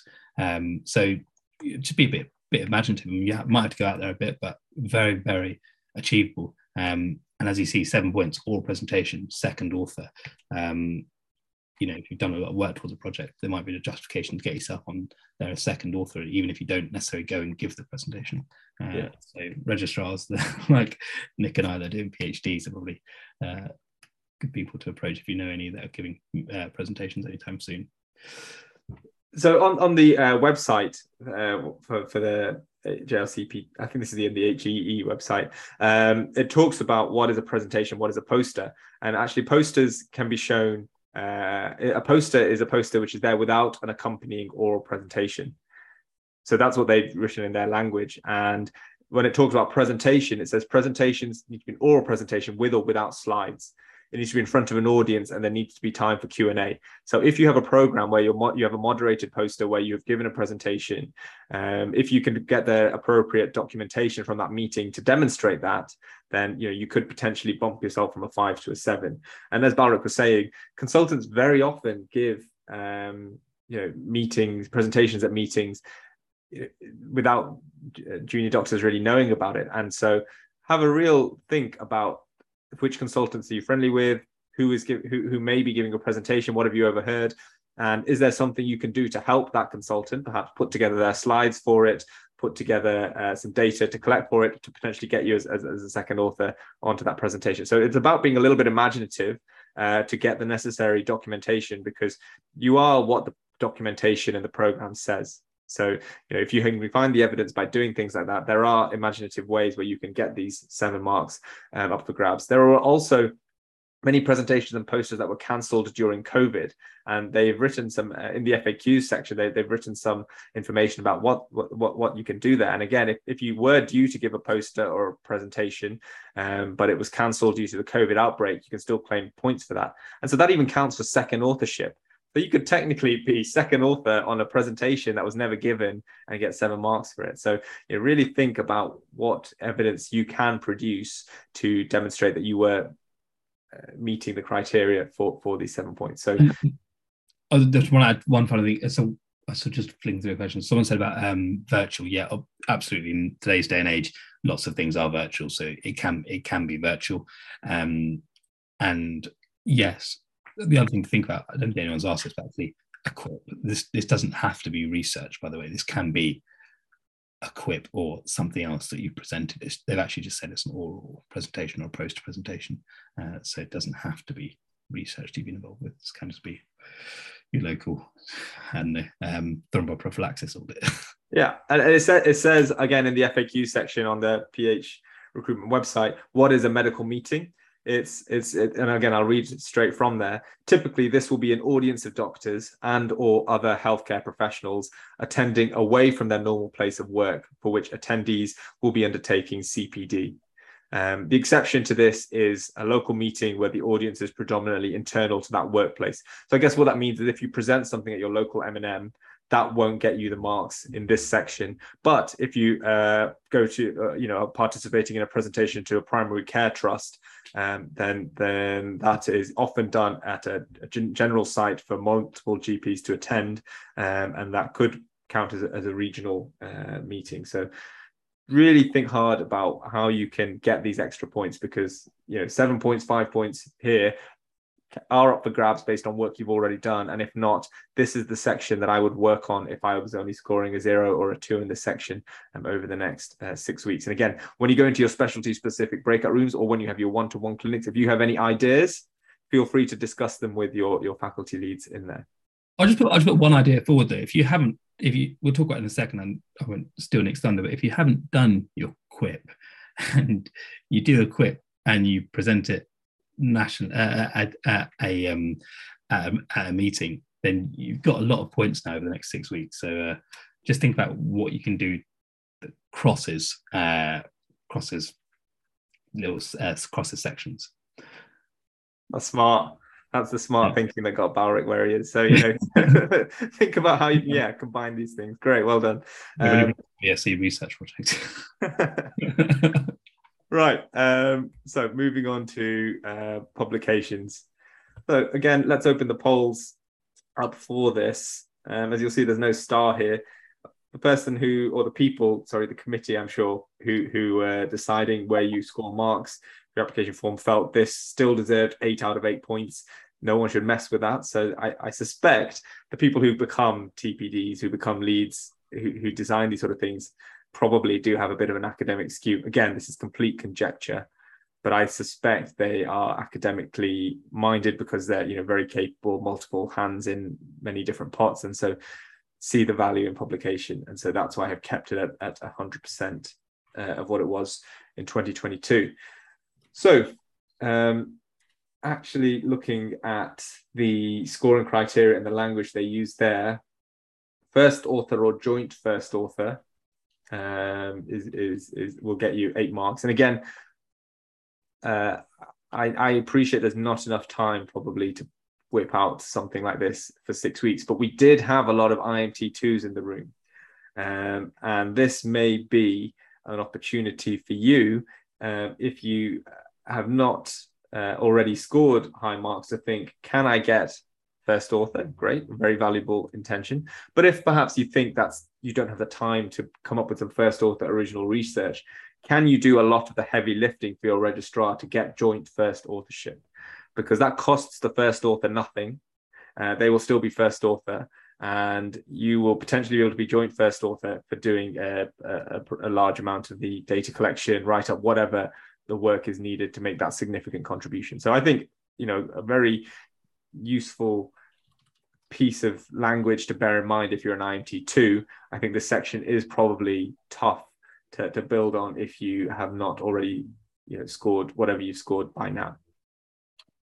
Um, let's end the poll and then we'll dig in a little bit more into the language. Uh, we have actually a, a, a, surprisingly good number of people scoring eight, uh, which is you know imp- impressive. Um, so that means one or more PubMed cited original research publications that could be published or in press. So for that, in terms of evidence, you need to have uh, the PubMed ID uh, of, of, the documentation uh, for it. And PubMed are usually quite good now turning around those IDs, so you should be able to get hold of it even if you submitted in the last couple of, well, it's been accepted in the last couple of months. Um, so yeah, well done to those of you who are scoring eight. But again, if you're individual scoring six, five, three, or one or zero, absolutely fine. I think this is again a section which I would not lose sleep over. It is what you scored, um, and, and you know tough to change this one. You know, it's not like the presentation section where there is that language ambiguity. They are quite clear in the language they use that it has to be PubMed cited, um, uh, PubMed cited uh, publication. And unfortunately, the turnaround times for publications is you know painfully long um, in most journals. So you know this is a, three six month process even after submission for for many of them. So it is what it is. Um, Balric, anything more to say on publications? Um, no, in, again, it's a lot of work for, uh, you know, for example, like the things that you can, an absolute push, put forward to a, a lower tier journal, turn around, maybe a case report. Even that is is a push to get done in six six weeks. So these are kind of things that normally have to be prepared about a year in advance. Um, so they're quite quite difficult. Um, yeah, yeah, they're very clear about PubMed cited. I think. Um, uh, look at that, and then obviously yeah, I think uh, this is talking about predatory journals. Um, yeah, there are uh, there are many journals out there that uh, that you can pay to publish, but they're not PubMed cited. There, they won't count for you. So it's so important to make sure that the journal you're actually going for is that on PubMed. Um, yeah, uh, and how do you know you're joint first author or second author? Um, so there is something in research for joint first author. So you'll star the second name to say these people are joint first author. Otherwise, if not, then you're a second author, which is the second person. If not, you're then um, just an author. That needs to be clarified before submission, though. So it's not it's not as as uh, vague as a presentation, right? So that that needs to be on submission to the journal have been declared. So it's tough to go back and retrospectively add that on. Yeah, if if you are joint first author, it will say so and so and so and so are recognised as joint first authors, and it will say that in the PDF or paper print copy. As almost a very specific thing. Oh, great, Michael's Michael's wondered. Yeah, reviews reviews do count as original research. Great. Um, so let's move on. Um, teaching. Right. So this is a section which uh, let me just flip back. I can't remember if they've downgraded this points available for teaching. Uh, did they? Yeah, I, th- I thought they did. Teaching, no, teaching is still six. It's the training and teaching which has been downgraded a little bit. So teaching is still six points up for grabs. So of course, whoever did the TPD program, uh, the TPDs in the committee do think teaching is important as you would expect and haven't downgraded that. What they have uh, been very clear on is the language they use for what scores each of the individual sections. So um, have a look at these. We'll talk through them um, uh, whilst you score yourself. So let's say for, um, oh, you've got all the options. I forgot that, yeah.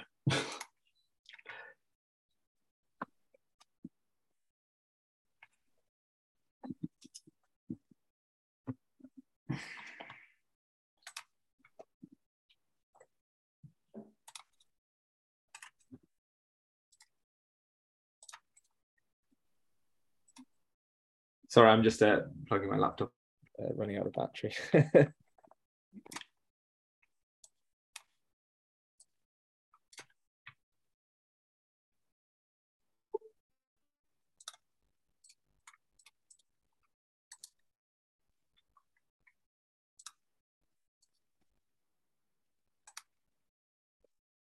Great. Um, is my screen stop sharing or is it is it still there? Uh, I think it stopped sharing. Yeah, let me just reshare it then.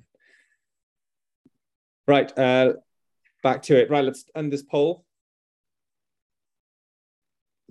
Yeah, so that's good. We've got a good distribution with a large number of people scoring six. I think people are doing very well in, in these sections now because um, it, eh, people have known for a couple of years now what you need to do to, to score these marks. So I think that the thing I want to really emphasize here is the the PH recruitment is very clear that you need to have very specific documentation to prove you've done this. So, you know, having the idea that, oh, yeah, in my F1 year, I taught medical students for three months, therefore I'll get the marks is not good enough anymore.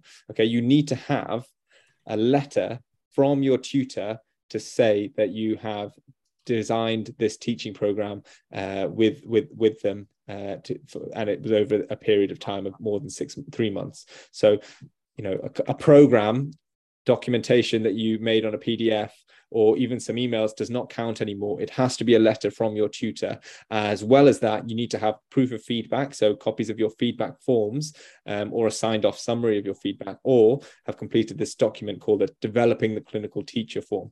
You may have come across it. I never came across it when I was training. I think it's a new thing, and that needs to be signed off by a, a tutor as well. So the, the, the advantage of us talking about this today is that um, if you have not done any of that, you are you know ahead of the game and have got the three weeks here plus the the four or five weeks of the application window to chase up your F1, your F2, your IMT1, IMT2, whenever you did this teaching program to get those marks. So even if everyone here who's put six, which is you know 70% of the room, um, think they've got six, it doesn't count unless you have the evidence for it. So make sure you have a strategy to do that. And I hope you left things on good terms with that tutor if you need to go back and get that information.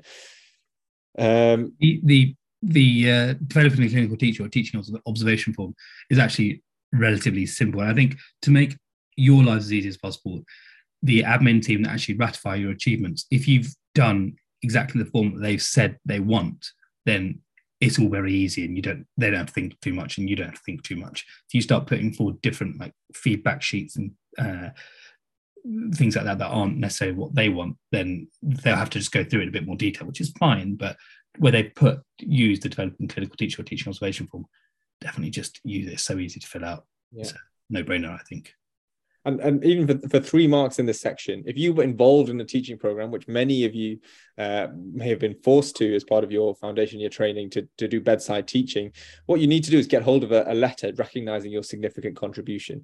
Now, the language here is very specific. So, my advice to you is if you're ever trying to chase these sort of letters from consultants, um, pre-draft the whole thing okay and and ask them if they would uh, you know are, are, willing to to sign off on this document recognizing x in the email. So really make your tutor or ex tutor's life as easy as possible. So all they need to do is add their e-signature ping it back to you done Okay, if you're asking them to go back, reflect on the dates, identify the name of the course that you taught on, um, you know, many of them might not even remember you. But if I was sent something by a name, I vaguely remembered and I vaguely thought that they were involved in a teaching program, and they said all you have to do is e-sign on this, and I put all the data there.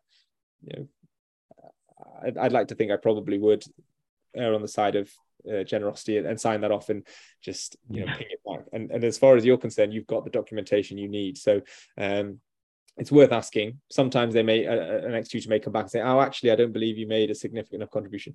I, I, think that's very rare, and I really don't think that sort of anxiety or fear should stop you from trying uh, to, to, to get this. If you if you um, sure if you made a significant contribution or not.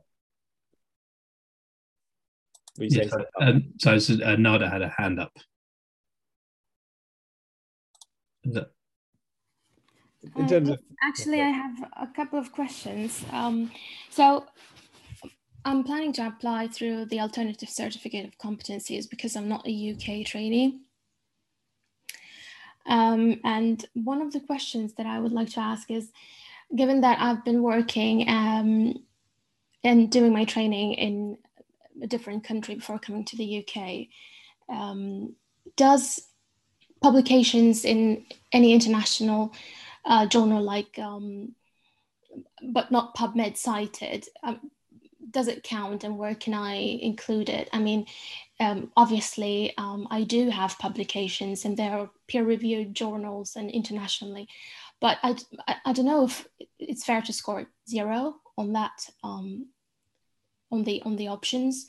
And my other question was. Um, Let, us just we'll take that one at a time, okay. just so um, you understand. Uh, understanding, they're very clear about the PubMed ID side of it, and I think you raised an interesting point about fairness. And you know, unfortunately, I I think if there are issues about fair and unfair, it's it's tough to bring them up at this stage because it, you, of course, a huge amount of work goes into producing any piece of research, and I think for uh, Balric or Tom or anyone else, feel free to ch- challenge me on this. But I think you wouldn't score the marks in the publication section if it was not PubMed ID'd. But when it came to interview, I would definitely bring it up there, the work that you did and the outcomes of it and the results of it and you know any different aspects of it, because you will be able to prove commitment to specialty, academic prowess, all the skills necessary in your interview and score more marks than you will in the publication section of, the, of, of this application score. Uh, in terms of your overall score. So you know, I, I would probably I would say it wouldn't count if it doesn't have a PubMed ID. They're black and white, and that's explicitly been put in each of the boxes here. Uh, Do I still doesn't that affect my scoring to get to the interview?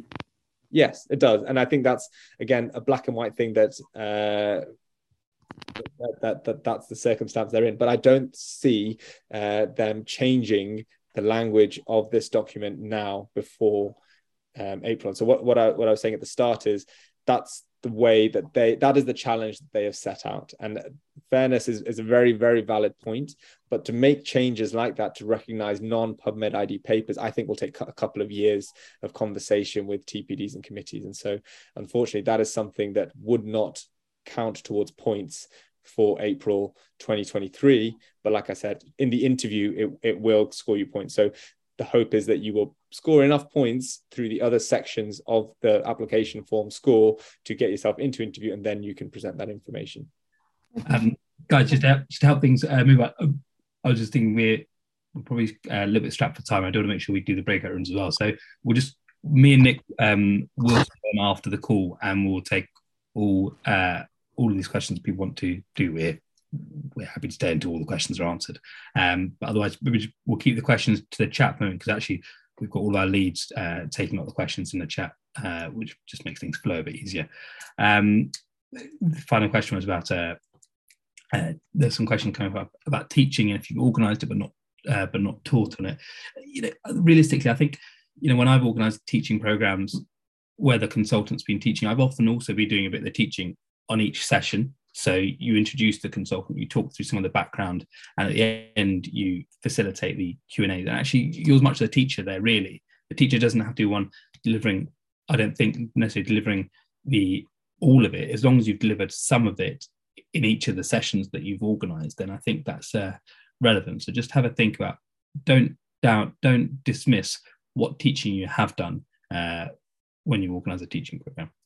Yeah, I mean, the language is clear. It says you need to have a certificate or a letter of recognition of your contribution. Okay, so if you can get hold of that, then that is sufficient to score you the marks that you need. So you're only as official as your documentation. So um, really think about where you can go to get the necessary documentation to, to prove that if you if you have invested in that work. So I do think there are points available for teaching, just because a lot of us have provided teaching um, as part of a bedside teaching program, teaching the medical students program when we're foundation doctors. Even when you're an undergraduate, um, I don't know if that counts actually. Yeah, as it, it, does because you can have taught medical students, um, and so maybe when you were a medical student, uh, you were involved in OSCE teaching, and so if you did do that for a period of six months, perhaps you're involved in the medical education committee. Can you go back and score those points? So again, like the presentation section, I think it's about being imaginative and really going through your your own work with a needle, uh, with a fine toothed comb uh, to really figure out where you can potentially pick up these marks. Because I think there are points to grab in this teaching section if you are generous to yourself. Uh, we've got a couple more sections to go. So as Balric said, we'll, we'll keep moving through. Please keep your questions coming through in the chat. Uh, you know, I, I, love to take those personal questions, but we'll do that right at the end. Um, training and teaching. Again, let's launch the poll. Three marks up to grabs here, less than before. Um, again, I think they've changed this section because they don't anymore give you um, uh, points for I think for the for, for the PG cert. Oh no, they, they do. They give you two marks for the PG cert. Okay, um, so so they, they are very clear, you know, of, of what you score points. And I, I think it's a bit of a shame that actually, if you've gone through the effort of getting a, a master's in teaching, you only get three points. But um, this is this is what they do. I, or what they have removed here is the teach the teacher. Course. Yeah, that was the uh, that was that was the, that was a winner, wasn't it? Because you can get like you know a fair chunk of marks here for just going on the two day teach the teacher course and some, and, and and something more because it's over two days. So you have to do that plus something else small. Um, so you, I actually did teach the teacher and train the teacher, which is a half so two and a half days in total. But um, yeah, I think that's what they've uh, unfortunately yeah they, they, they, formalize this a bit more this section. Yeah, yeah. So yeah, there were a lot of questions in previous years about what counts uh, for that. They've uh, you know, I guess it's clearer for people. You know, mean may mean may mean people score lower. I know I certainly would have scored none of these points. Well, um, I just say for anyone scoring zero, so I have had training and teaching methods, which is below the level of a PG cert or um, diploma. Yeah. Uh, then, well, actually, for the for the for the train for the training in teaching, this is additional training training received as part of your primary medical qualification. Most foundation schools now do mandate uh, teach the teacher courses or some kind of teaching and teaching. Um, so most people, if they've gone through foundation school, should score at least one for this. Yeah, that's a good point. Actually, yeah, that's a very good point. Um, yeah, but again, you need to have the documentation for that that you have done something like that to to uh, be able to claim those points. So let's end that poll. Uh, as you said, Balric, many people here scoring one mark uh, for that reason, and I think that's very fair. And I think for the people who scored zero, in light of what Balric said, is there a chance that you have now, on second thoughts, been to some teacher training program that's beyond your medical degree uh, that you can think about. So again, go through your documentation. You may well passively have been to a teaching course as organized by your deanery um, and can now uh, get score marks for it. Again, uh, maybe the section does need a star because maybe there is a point there that people can grab. So um, yeah, I, th- I, think there is an easy point. I think there's quite a lot of teaching and teaching uh, out there. So I think most people should be able to get themselves to uh, to to one for this, to to, uh, to, to a one for this. Uh, in the note, it just says this should be additional to any training received as part of your primary medical degree. So, you know, I think there's a lot of online teaching uh, yeah. options out there. And I'm moving on to go through free in the cardiology breakout room for us. Yeah. Um, I'm now going to move on to Balric in my uh, favorite uh, section because I think there's so many points up to grabs here. Uh, five now. I, I, think again, I think that's less than previous years because yeah, this was a, a really good section because Balric mentioned if you do a good QI project, um, if you do a good audit, you just do that good audit again, and you've got your QI project. And then if you present that audit at a region uh, QI project, sorry, at a regional meeting, uh, you scored five marks on the posters and publication section. So, so actually, me, me whilst this poll's running, me and Nick actually met again at, at F1s uh, at the International Patient Safety Conference in, in London, and I had my te- I had my TEDS audit, and he had his ECG audit. Um, uh, yeah, really rinse those dry. Ch- changed practice at Tunbridge Wells Hospital. Yeah, yeah, um, yeah. That's, such easy marks. Yeah, so you know, QI is is the section where I think many trainees now score well in because they're they're savvy with it. And again, you know, don't hold me accountable to the question of is QI a worthy use of our time? Is QI a box and a waste of everyone's time? Take that debate to Twitter or wherever you want to have it. That is not, you know, what we're here to discuss.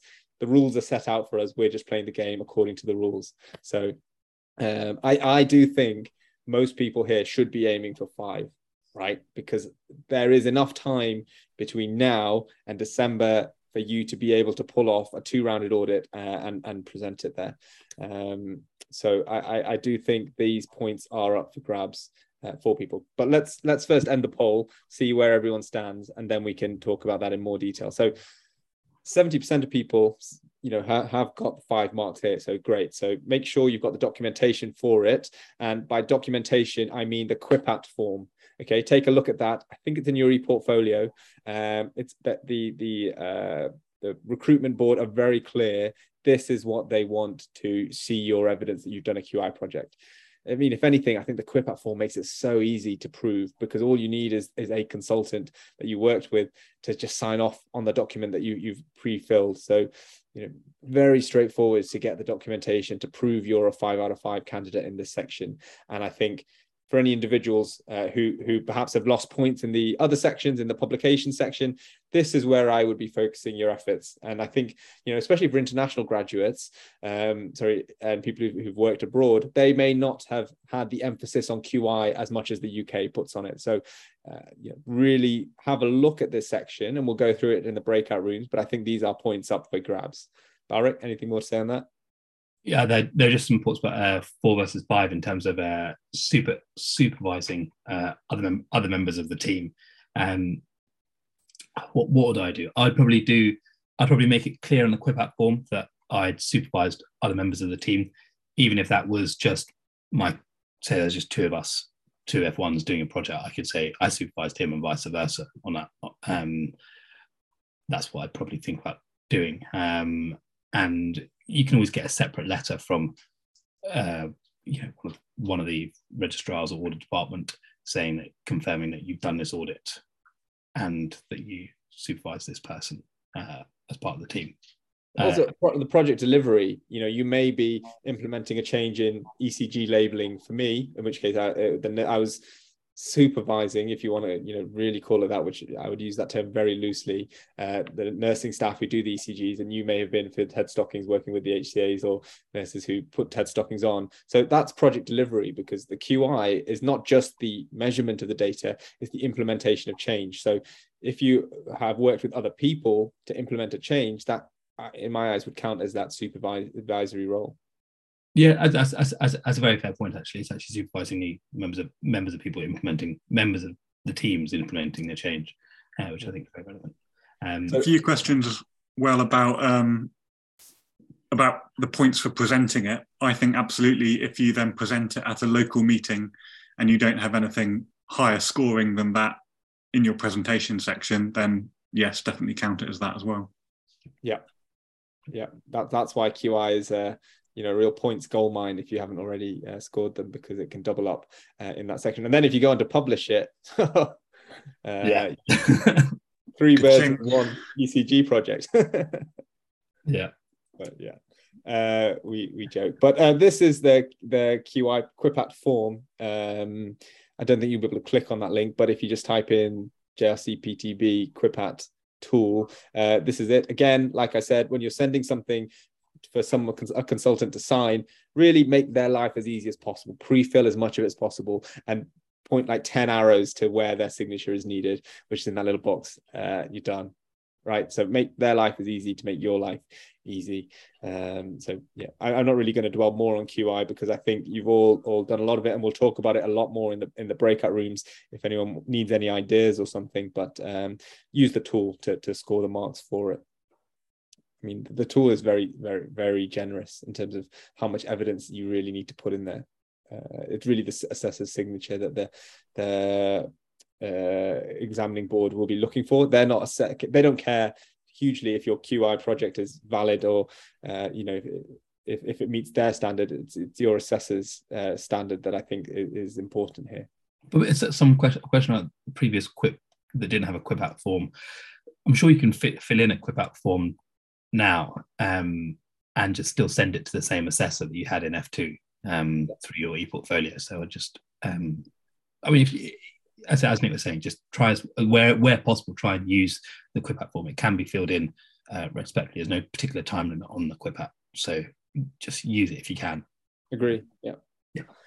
Uh, fine. So we're coming to the tail end of the application form uh, sections. We're looking at leadership now. Um, again, I I didn't put a little star on this section, um, but maybe there deserves to be one. Uh, so why don't we launch the um, launch the poll here whilst we talk through it uh, for the sake of time. Um, four marks available here. Again, I think that's less than before. Um, but uh, the, the, the things I want to sort of emphasize here are the language that they use. So for the four marks, I think it is quite tough to, to, to, get that because they really are looking for your role in a national board. And again, I think this is where a lot of the questions go, uh, especially in the later sections where people are asking, does this count? Does that count? Tough, tough to say, but I think you know we really have the information that's available here. And if there is any doubt, um, there are two different strategies you can employ, uh, which I'll come to in, in, in, a second. But have a look at this now, uh, and let's see where people score. So I'll give it another ten seconds.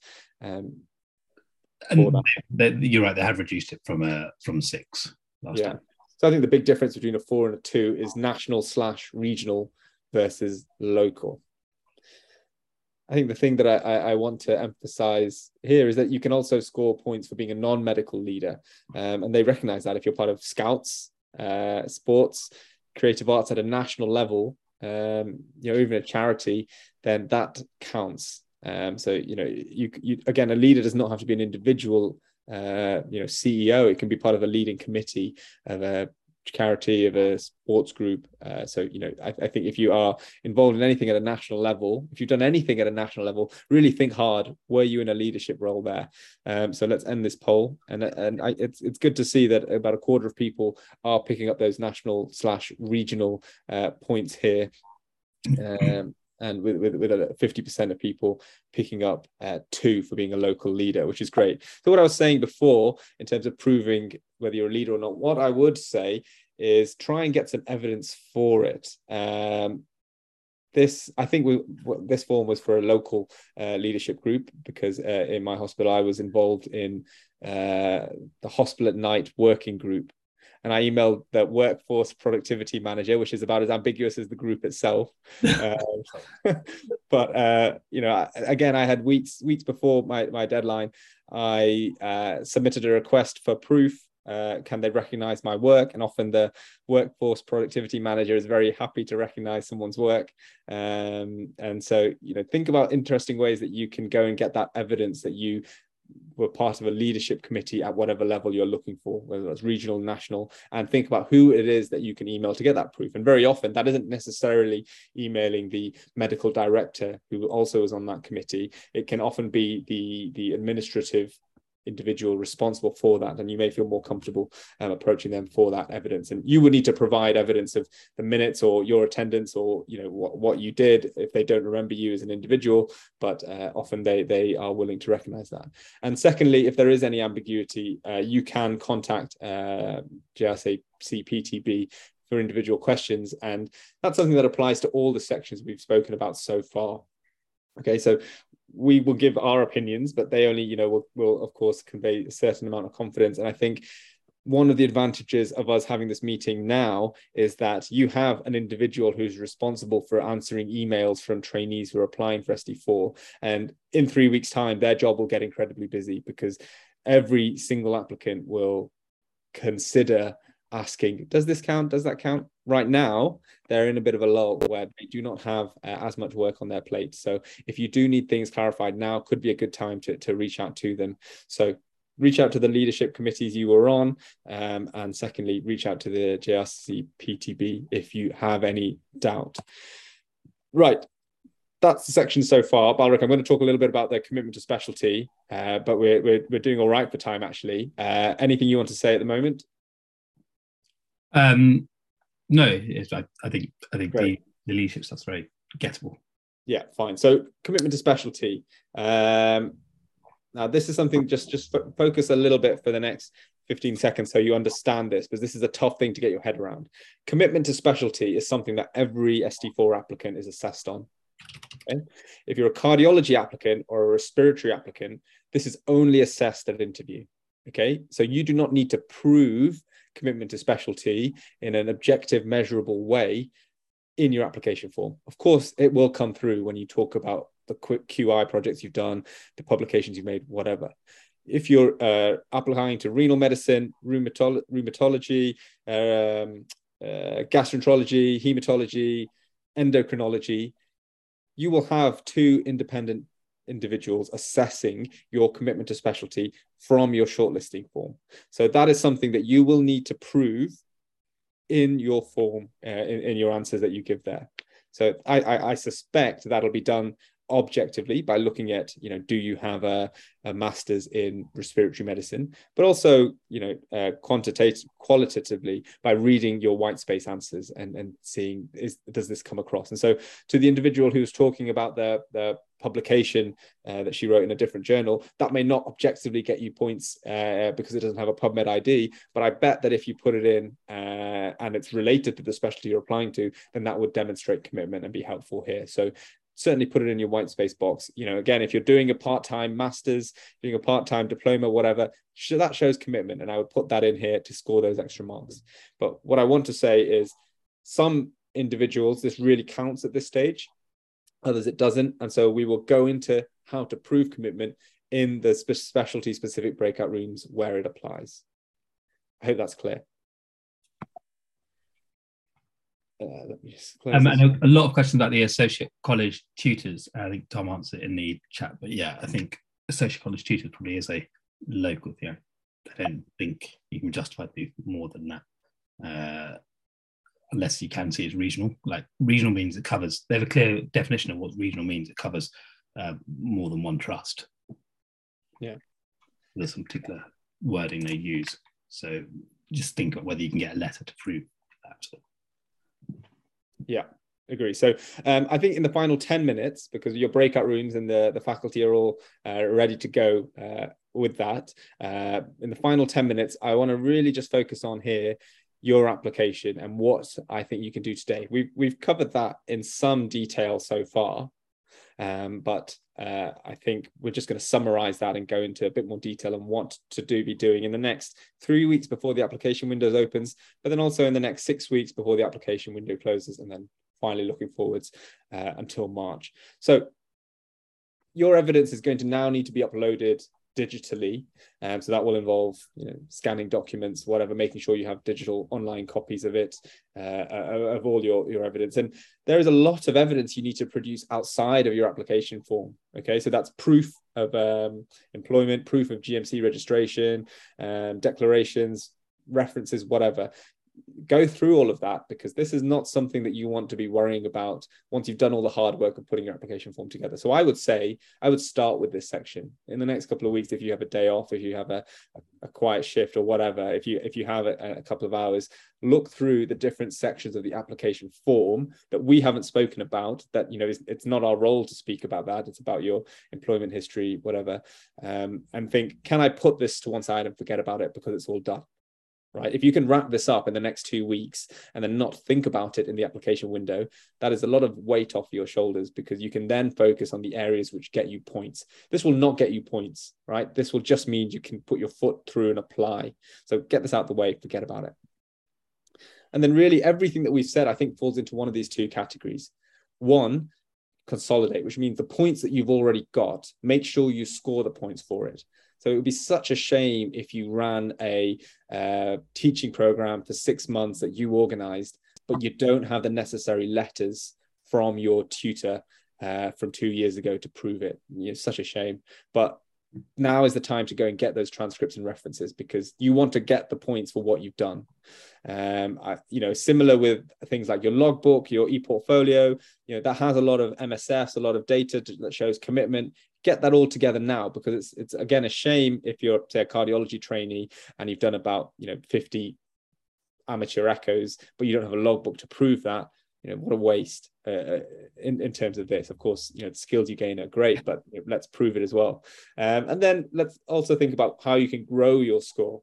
Um, and we've spoken about what you need to do to try and get those additional marks in the additional section. So proving that you're in the top 20% of any section of your medical degree um, or won any prize we can spoke about what to do in the presentations or posters, thinking about whether you're a second author somewhere, thinking about what was a national meeting or regional meeting, and then what you can also do in teaching in QI to, to get those additional points. Now, we've got five minutes left, and I know I said we wouldn't talk much about the interview process, but I think given the weight it carries, it is important to acknowledge that this is a small part. You know, this is, you know, doing the math doing the maths about you know four and a half, let's say almost five, a fifth of, of um, the amount of points you've got available. Sorry, I, my maths has gone to pot uh, in the last few years, but um, you know, really don't get yourself down or worked up about whatever you're scoring in the application form score after you've done everything to maximize your score. I think they are calling more people to interview. Again, I don't have the data for that because we don't know it yet. Um, but I think because it's virtual, they will fit more people in. And so, really use this application form to get your foot in the door, demonstrate yourself as well. And where you can score marks, get those marks because you've done the hard work. Um, I, would I would say just before we move on to this, the um, the application they are interviewing most people now, but only uh, like for example, cardiology they interviewed 370 out of 420 last year, so only 50 people missed out on interview. Um, and yeah, it, the actual application form only counts for about uh, 17% or so of your total mark. But given what you're trying to do here is not only get a job, but you're also trying to get a job in the location you want, uh, mm-hmm. which is so important because if I'm based in the Midlands and now I have to go, you know, down to Poole, well, that's a big change for me, my family, and probably where I'm going to spend the rest of my life. So actually, these extra few points that make the difference between you getting a job, not only getting a job, but getting a job where you want, I think is so important and has such a big impact. Uh, so it's you know, as you see with most things, are on a bell curve, so everyone be around the same kind of points uh, mark. So the small points do matter. So do really put the effort in to try and get them now while you can. And also, obviously, the work you do now for the application form is incredibly important for the work uh, for your interview portfolio station as well. So yeah, it's not it's not points that you won't be able to use again. Yeah. Um, and I know we've been talking for almost two hours now. Uh, so, you know, we are coming to the end before your breakout rooms. The thing I want to just emphasize with these videos are we've worked with a large number of trainees uh, over the last few years, and we've spoken to a lot of them. And I've got hundreds of clips like this where they're, you know, they're, from from hours and hours of conversations we've had from the ones who've, you know, really ranked full marks at interview who ranked top in the country in their specialty uh, about what really make the difference for them and I think there was a sort of some common themes in them. I'm going to let these play because just to sort of show you that I'm not just it's just not the three or four of us. Can't hear we can't hear them. I, I, I turned the audio off just so I'm going to talk over them. Uh, if if you want to, we as part of our uh, on optimized interviews, we have all of these uh, will be available later on in the year. But the point I want to just make with all these is the key points that all these doctors are saying is take this process seriously okay? And whatever you can do to score those extra marks to really uh, boost your score is really important okay? And it's something which people don't really talk about but you know we are entitled to work in the part of the country that we want to. And you know if this can if this system can be gamed whatever you want to call it in a way that it can get you that do whatever it takes. And so treat this like an exam. Treat this as something important uh, and so put in the the hard work for it um, at the right time. And we, we, have worked with a number of, of trainees who did that and did incredibly well. And I think part of the reason Balric and I do that is partly because we enjoy teaching, but because it is really, really great to hear people who achieve no offers um, a year a year ago, then a year later will score full marks in their interview. And you know we're not giving people extra qi projects. We're not giving people um, publications. What we're doing is helping them show themselves in the best possible way. And that is a skill and that is an art uh, just like filling out this application form. There is a skill to it. So you maximize the points that you get um, and don't leave anything on the table. And so um, but just before you go out into your, your breakout rooms just to uh, say we're, we're revamping uh, our optimized interviews website because initially it started off as a small course that we ran uh, sort of face to face, but then really virtual in the last couple of years um, and expanded to the specialties. And it's more than just the course. We're now offering hundreds of videos that have, um, you know, mock stations of good and bad practice uh, answers, you know, feedback for diff- different answers to possible questions, tips and tricks from, you know, the, the dozens of registrar uh, SHOs who are now registrars in that process. And, you know, Balric's brainchild of these clinical knowledge updates, which are, you know, bite-sized podcasts uh, where you've got registrars discussing the topics that come up in your clinical scenarios in a way that they're presented that you are able to learn from them in a way to present in your clinical scenarios um, and written vignettes so this is all additional to what we offered last year that we, you know, our whole faculty have been working really, really hard to produce even more content. So the whole way through from today until you get your offer, there is something here to go through. And, you know, that, that's all online available on top of the course. So, you know, if you want to, uh, you know, carry on working with us. So we take on a lot of the heavy lifting uh, as well as the hard work you're going to be doing. You can have a look at what's available on the website. At the moment, the website is still the 2022 packages, uh, which means that you'll only be able to see what was available there. But if you sign up now, um, you'll get full access to everything that we're going to be uploading in the coming weeks, which are all those videos, all those tips from trainees who've you know done brilliantly in the past, um, all the clinical knowledge updates, all the written vignettes, um, and please also follow us on Instagram. Uh, because we are going to be doing more sort of live one-to-one sessions uh, sorry not one-to-one sessions live uh, personalized sessions um, on there so for individuals who have not got a one-to-one session today if you follow us on instagram when we have uh, when, when we know what dates we're going to be doing those drop-in clinics, you're able to log in, put your questions to us or other members of the faculty there um, and be able to to get feedback on your your questions answers whatever um, through there. So please do. And for any individuals who who do sign up by sunday you get the the we're able to offer the full package for half price and that's because we need to expand our team. We want to get the message out to north england south england scotland northern ireland everywhere so people get a chance to to, to hear about this. So if you're able to help us with that by joining uh, the optimized interviews team and representing us and spreading the word then, then we're able to help by uh, giving a, a, big discount on the, the content. And guys just a, a, few comments a few comments about that. So the uh, the uh, the drop-in sessions is going to it's going to be something called like Instagram Live. I think i am actually yet to join up, but when I've joined Instagram, it'll be on a. I haven't.